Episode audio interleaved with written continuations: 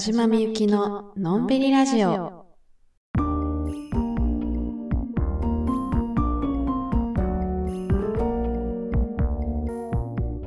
こんばんは、田島みゆきです。このラジオは毎週月曜夜9時に更新しています。目が晴れ渡ってるんだ 聞いてよなんでか知らないけど、目が腫れ渡ってるんだよ しかも両目。もう辛いです。もうね、もうめちゃくちゃまぶたが重たくて、かれこれ4日 ?5 日ぐらいずっとこの目なんですけど、もう本当に辛いです、今。で、まあ、さっきなんでかわからんけどって言ったんですけど、おそらくこれかなーっていう原因がありまして、まあ、多分、マスカラが原因なのではないかと思ってるんですけど。っていうのも私は普段マスカラしないんですよ。ビューラーもしないし、マスカラもしないし、もうアイシャドウをさーって塗って終わりみたいなメイクなんですけど。何を思ったかその日はちょっとマスカラでもするかと思ってでしかもそのマスカラっていうのがカールキープ力最強で有名な全然落ちませんみたいなそういう最強のマスカラをつけたんですよ。でまあまつげ自体はすごい綺麗になってルンルンって感じやったんですけどまあおそらくねそういう最強のマスカラっていうのは普通のクレンジングでは落ちないのかな？多分。まあ、それで私はそこをあまり理解してなくて、で、普通のクレンジングだけして寝たら、なんか目かゆいなーってなって、で、ゴシゴシしてたんですよ。目かゆいな、ゴシゴシってやってたら、まあ、次の日朝起きたらもう目がパンパンになってまして。そう、もうだからね、もうマスカラはしないです。もうしないことにしました。もう、もうね、可愛いまつげよりも健康なまぶたを優先しようかなと 思います。あとね、ネイル、桃ネイルね、オフしました。もう、指先に桃はいません。悲しいことに、もうね、爪が伸びまくって、もうこりゃ我慢できんぞってことで、この前、撮ってきました。まあね、あれ可愛かったんですけどね、こう、久々に自分の巣の爪を見まして、おかえり私の爪っていう風に見てたら、あれ？やっぱり、この巣の爪が一番可愛いんじゃね？みたいな。もう、メイクも爪も、素が一番いいっていう、私に一番合ってるっていうことが最近分かったよっていう話でした はい。そして今週はテーマ会です。募集しましたテーマは、ちょこっといいことということで、えー、最近あったちょこっといいことを教えていただきましたので、その回答は後半の方に紹介させていただきます。それでは今日も最後までお付き合いよろしくお願いいたします。このラジオは Apple Podcast、Anchor、Spotify、Google Podcast でお聞きいただけます。ラジオの感想やラジオテーマの回答は、インスタグラム、アットマークみゆき、アンダーバー、田島、アンダーバーにて受け付けております。ぜひ、あなたのお話を聞かせてください。お待ちしております。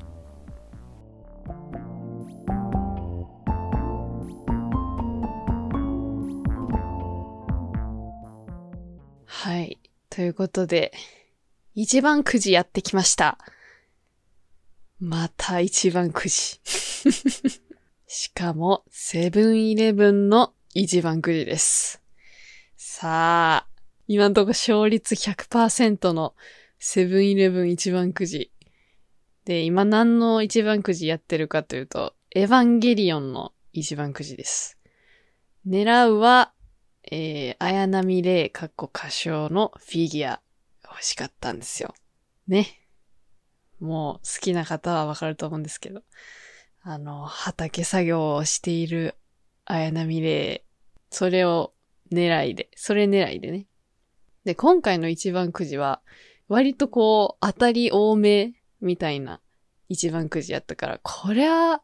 こりゃ、当たる確率めっちゃ高いし、やるしかないやろ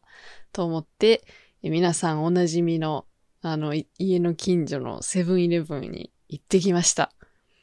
それでね、私は2回引くって決めてるじゃないですか。だから今回も2回引きますって言って、こう2回目についたやつをこうパパって取って、1個目、ペリペリペリ。アクリルスタンド。はあ、まだ1個あるし。もう1個、ペリペリペリペリ。クリアファイルステッカー。はあっていうまあね、そう簡単にはいかないんですよ。人生っていうのはそう簡単にはね、こう、同じ人がずっといい思いができるようにはなってないんですよ。正直、当たる気しかしてなかった。うん。正直今回も余裕でフィギュア当てれると思ってましたね。うーん、甘かったなーっていうあとね、最近、やたらと目にするんですけど、パーソナルカラーって、もう一昔前ですけど、流行ってるじゃないですか。でももはや今、常識になりつつあるものというか。で、これは、あの、自分の肌が、黄身寄りの肌だとイエローベースで、青み寄りだとブルーベース。で、まあ、それを分かることによって自分に似合う色が分かって、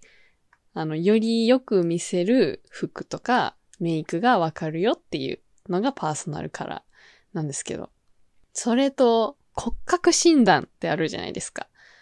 これは自分の体の骨格がどういうタイプなのかっていうのを知ることによって、えこれも自分をよりよく見せる服装がわかるよっていうものなんですけど。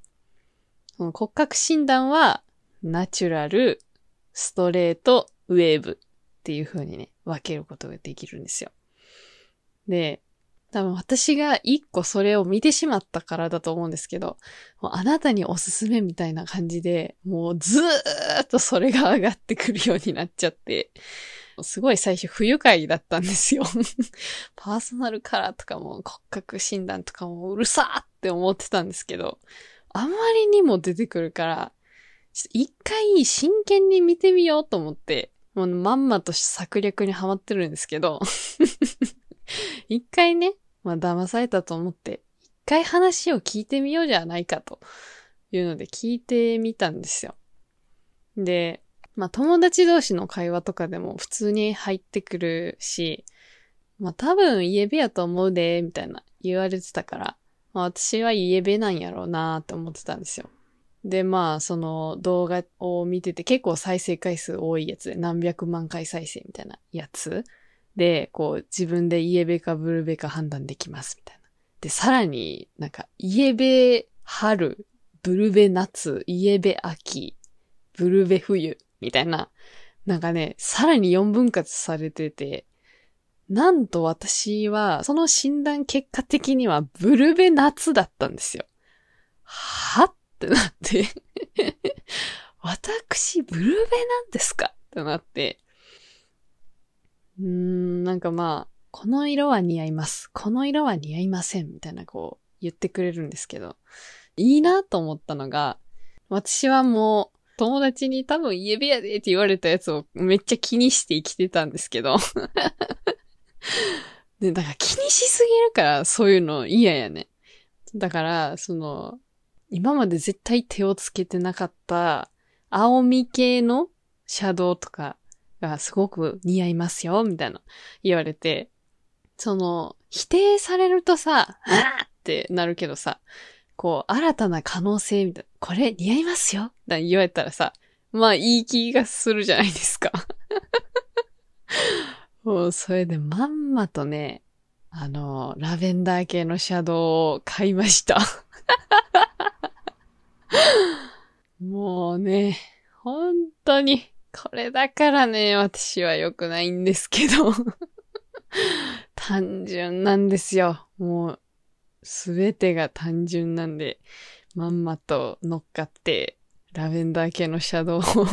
買ってしまったんですよ。でも、なんか意外とつけてみたら、似合う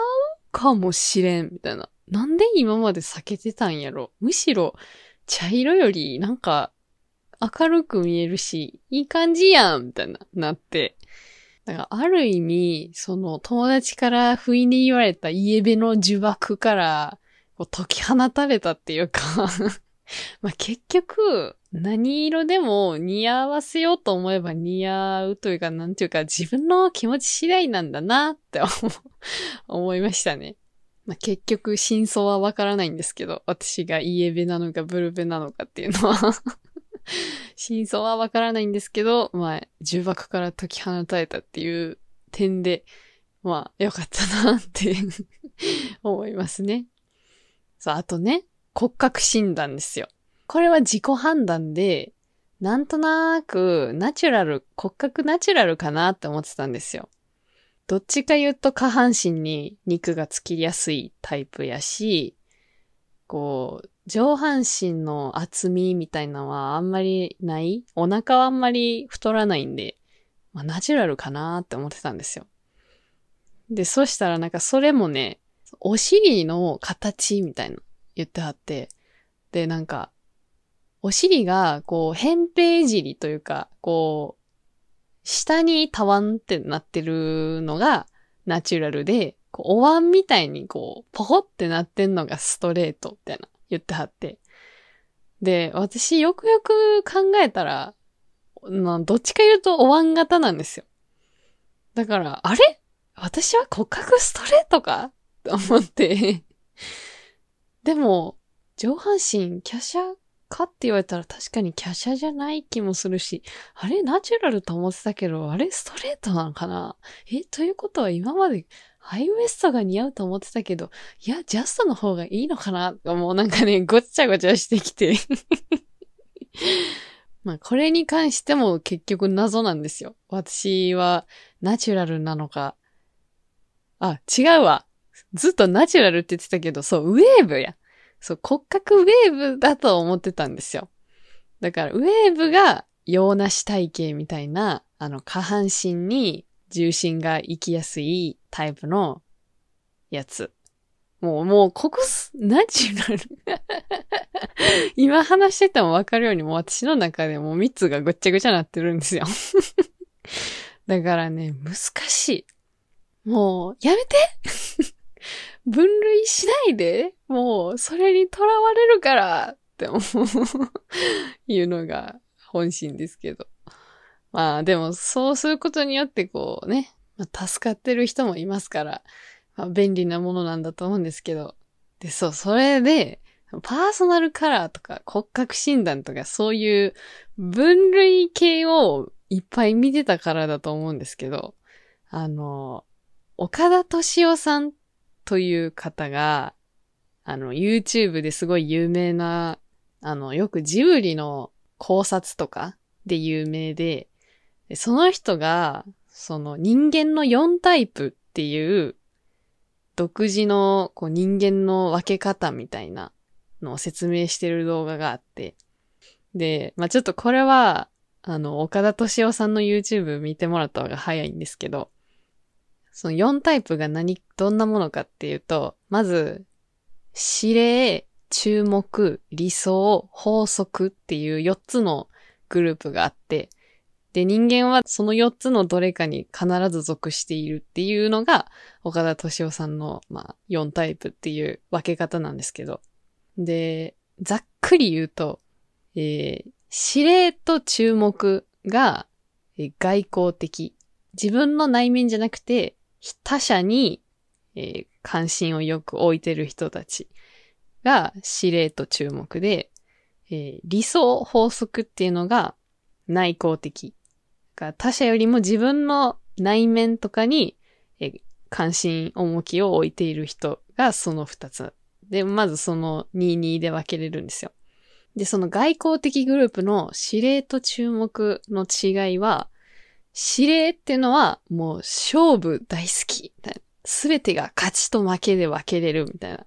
で、こう、人の血があまり通ってないように見られやすい人たちらしいんですよ。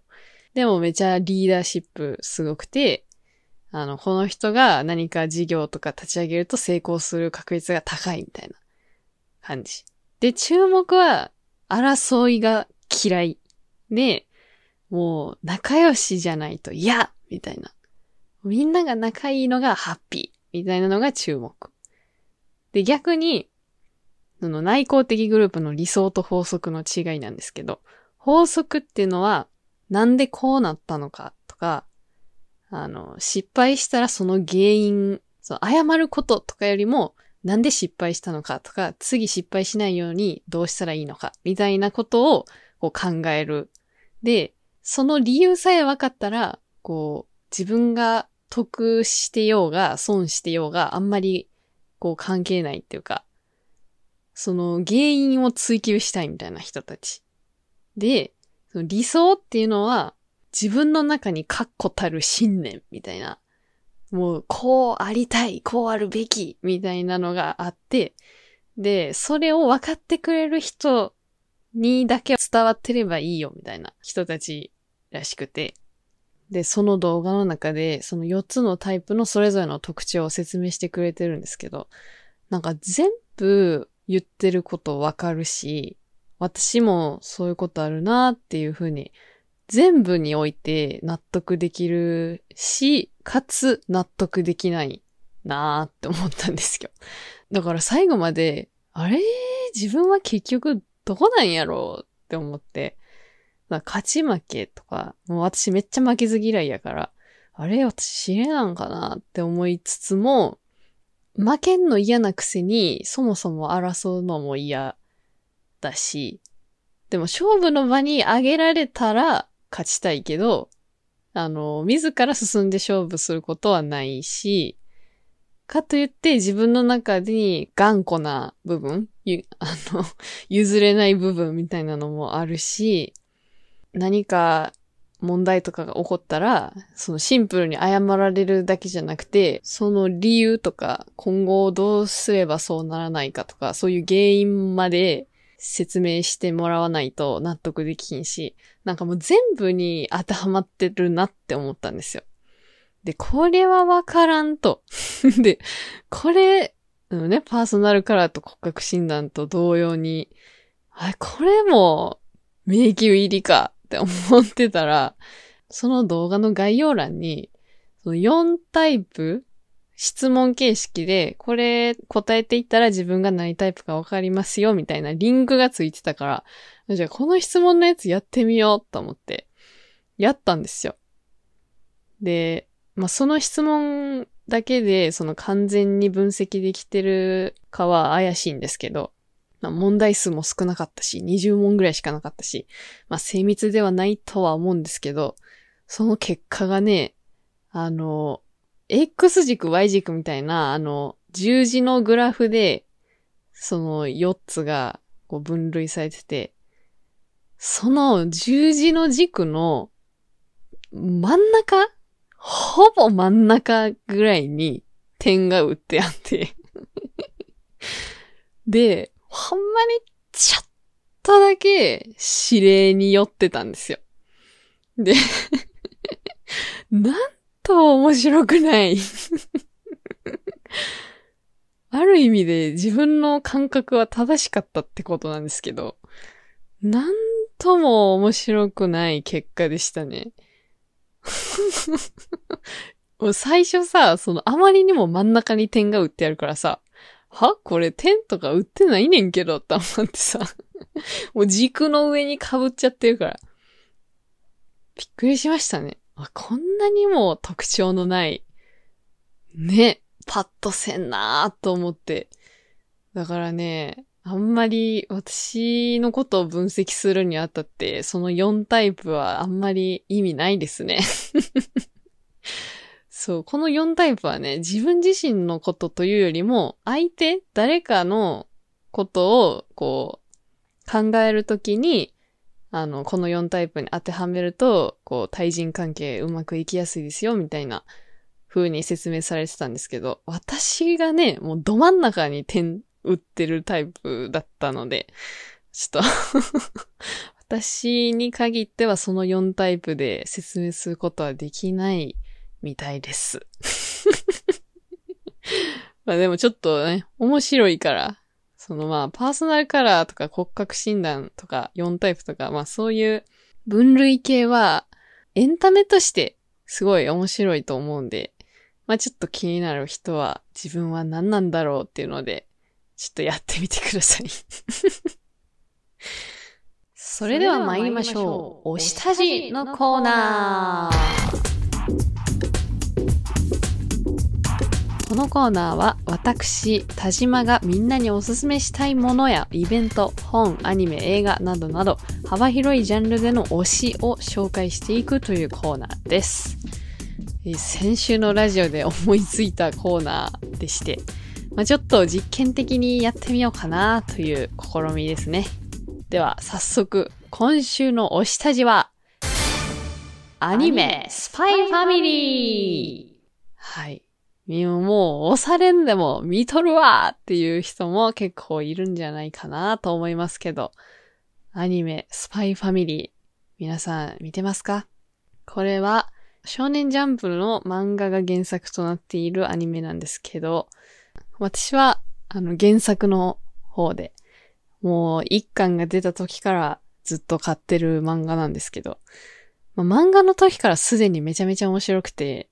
その真剣にスパイ漫画なんかなと思って一巻が読んでたら、まあゴリゴリのギャグ漫画やったっていう まあね、すごいほっこりするお話なんですけど。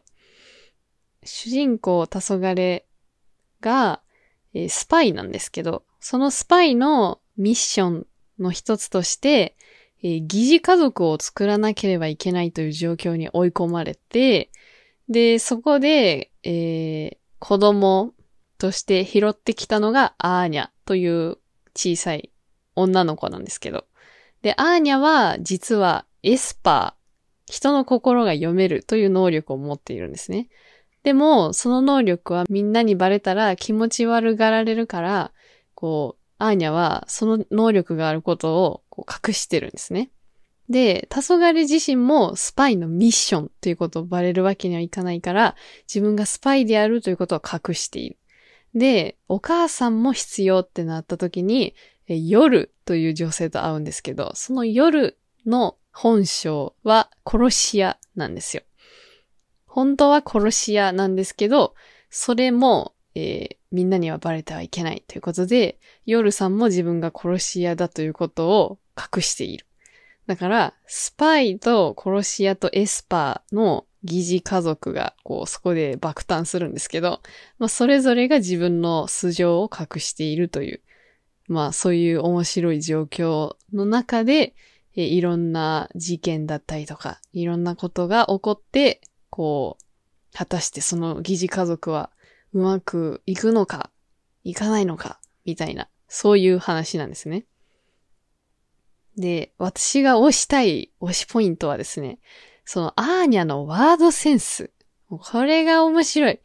面白いし、可愛い。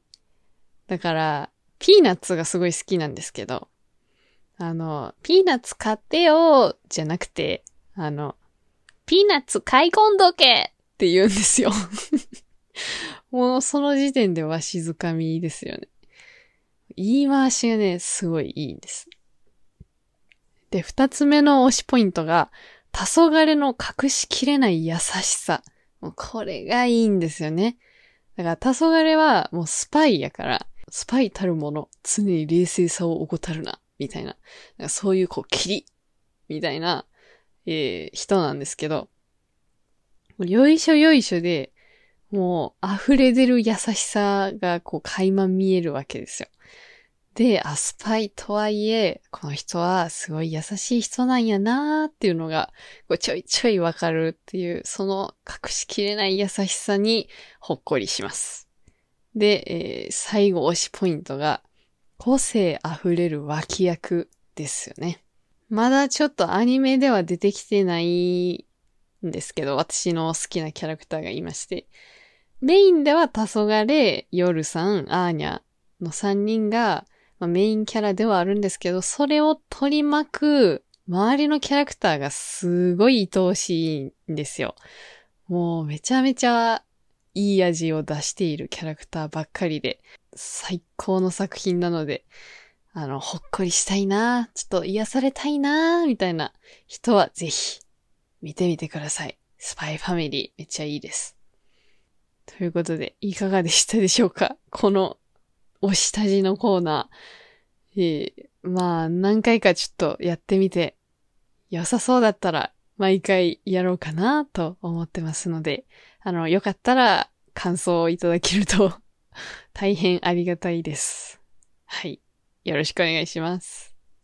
えー、このコーナーではお聞きの皆さんの推しも募集しています。インスタグラム、アットマーク、みゆき、アンダーバー、田島、アンダーバー宛てに、メッセージをぜひ送ってください。募集期間などはありません。いつでも大歓迎です。お待ちしております。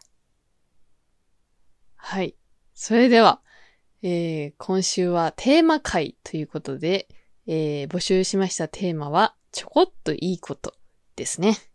えー、では、いただいた回答を紹介したいと思います。だし巻き卵さん。飲みに行けたことですかね？なるほど。